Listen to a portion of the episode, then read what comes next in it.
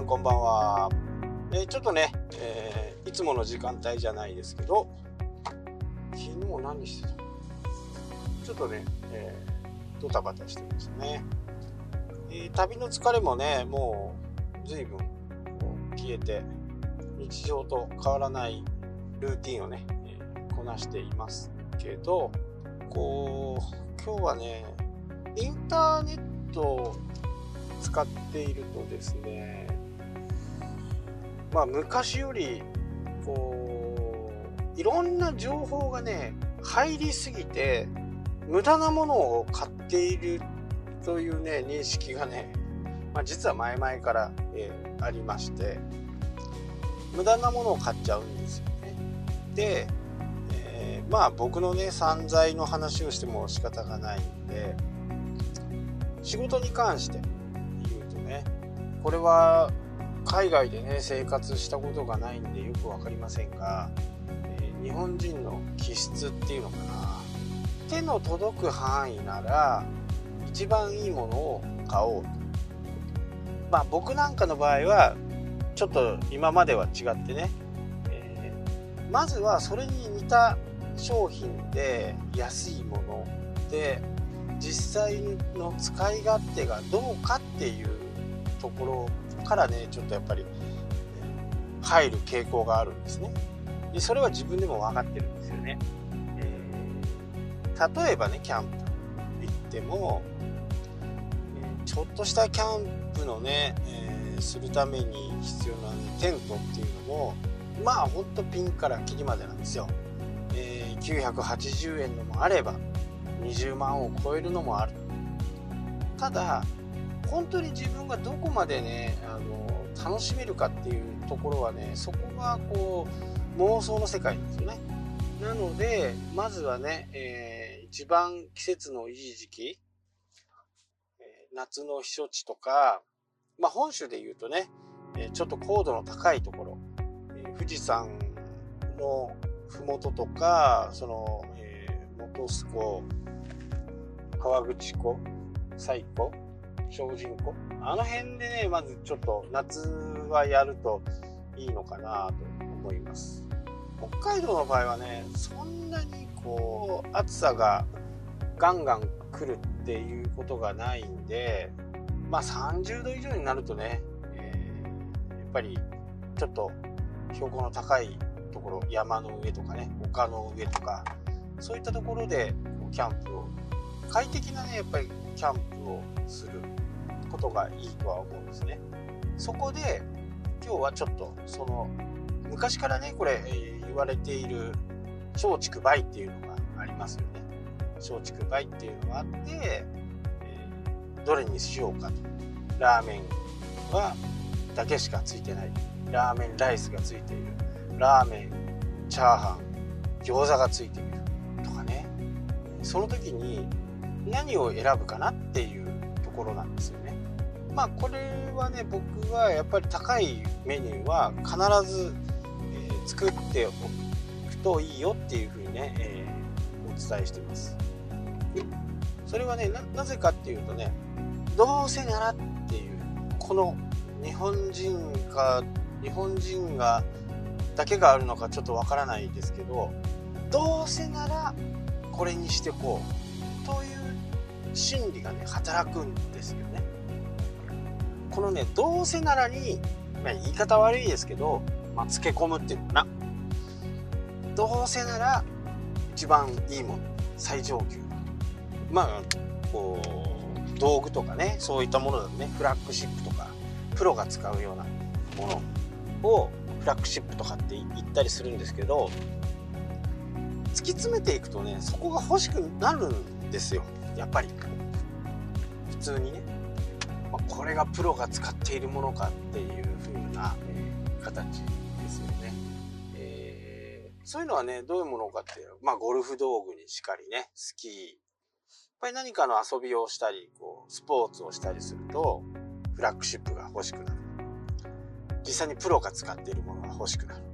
まあもしかしたら男だけなのかもしれないですけど、僕なんかね釣りとかに関してはそんなにいいものはね、えー、持ってないです。その、えー、フラッグシップモデルっていうのはねあんまり、えー、ないかな。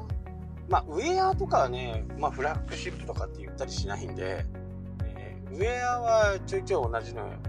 着てたりしますけど、まあ、リールとかねエロットとかそういったものでプロがいつも使っているものっていうのはあまりないかなっていうふうにね、えー、思います。でも本当にね、えー、突き詰めていった時にフラッグシップが欲しくなる。これ何でもそうだと思うんですけど一番いいものをね手に入れる喜びっていうのがやっぱりこう人間の中にあってね。でそれをこう使い込んでいく楽しさっていうのがまた一つあると思うんですよね。でそんな時にあなたのサービスに自分の中ではね、えー、この金額例えば3万円とか5万円とかっていうふうにね決めたとしますよね。でそれより上のものをねもう一つ何かサービスを同じサービスでね、えー、高い料金じゃなくてもっといろんなことを付加価値をつけてね一番高いメニューをつけておくそういうことを自分の中でねできるようにメニュー構成を考えるとちょっとね単価とかもね、えー、上がってきますし、まあ、その分忙しくはなりますけど、まあ、コンサル業とかだったらね、このじゃあウェブを作るっていうところから始まってウェブを作って今度そのサイトのアクセス解析もやりますよっていうサービスがあ作ったとしたらサイトを作るのが12万円とかねするとプラス月3万円5万円でねアクセス解析から次なる戦略を作れますよっていう風に今やってるのを個別のやつを合わせて大きなね、商品っていうか、まあ、大きな利益が上がるような商品を作っていくっていうのがねちょっとポイントかなっていうふうにね僕は思ってます。でこれっていうのはどうせならなんですね。例えば札幌に来てカニが食べたい。普通だったらねあんまり食べないようなカニをまあこんな時だからどうせだったら一番高いの頼もうよ。なる方がやっぱ多いと思うし自分もそうだと思うんですね。せっかくだからこれとこれ食べたいなとか。まあ芯の硬い方はねそういう風にならないのかもしれないですけどこの「どうせなら」っていうのはね非常にこう皆さんの中にもあるのかなっていう風にね、ね、思います。自分の心の中にあることっていうのは他の方もいっぱい持ってるってことで僕の基本っていうのは自分がやってみてあこれいいなとかこれ欲しいなとかじゃあなぜそう思ったのかっていうことをね結構こう俯瞰できる。俯瞰すると新しい商品が生まれてくる。あじゃあこんなサービスを入れてみようとかこんなものをつけてみようとかいう風なね、えー、形でね商品サービスを作っていきましたし例えばハンコ屋さんの中でね、えー、昔はね T シャツを作るっていうことなんかほとんどどこもやってなかったんですけど僕は T シャツが好きだったんでいろんなねご当地 T シャツとかいろんなこうショップ T シャツとかすごく憧れてたんですね。でアメリカの方に行くとショップ T シャツってね必ずあるんですよ。でこのショップ T シャツはどういう効果があるかっていうとその T シャツを例えばね例えば本当に Yahoo のようにねソフトバンクのように無料で配ったとしてもそれ着て歩いたら着て歩いてもらうと宣伝になるわけじゃないですか。もちろんデザインとかもね、えー、にもよりますけど無料で宣伝してくれるんですからすごく良くないですかね。で今だとねそんなにこう T シャツの金額も、えー、高くないですよね。いやもしかするとね雑巾にしちゃったりねビリビリに破いてなんか炭みたいなものに使っちゃったりする人もいるかもしれないんですけど、まあ、それはそれでねもうしょうがないっていう感じでね割り切らなきゃダメかな、えー、思いますね。そういうことをまあこれが今現代版だとインスタグラムだと思うんですね。もうどんどん撮ってどんどんアップしてください。今の芸能人の方って結構応じてくれるじゃないですか写真に。それって宣伝をしてもらえるんですよね。それの人がたとえインフルエンサーって言われない人でもいやあの人感じよかったよとかすぐ写真撮ってくれたよとかサインもらっちゃったとかっていう風になるといい人だなっていう風にね感じるじゃないですか。このやり方っていうのは僕が昔今のインスタグラムのように T シャツを作ってねショップ T シャツをどんどん配ってどんどん街の中の人が来てもらえればねもうすごい効果だと思うんですよね。まあちょっと話はねずれずれちゃいましたけどどうせならこれがねちょっとキーワードで例えば月額のねサービスが980円があって1200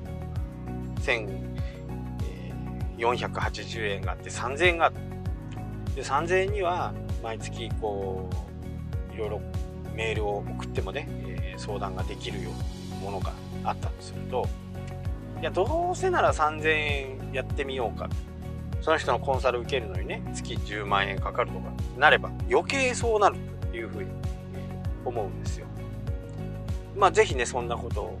参考にね、えー、いろんなサービスをまた展開してみてはいかがでしょうか。ということで今日はこの辺でお別れいたします。ありがとうございました。したっけ？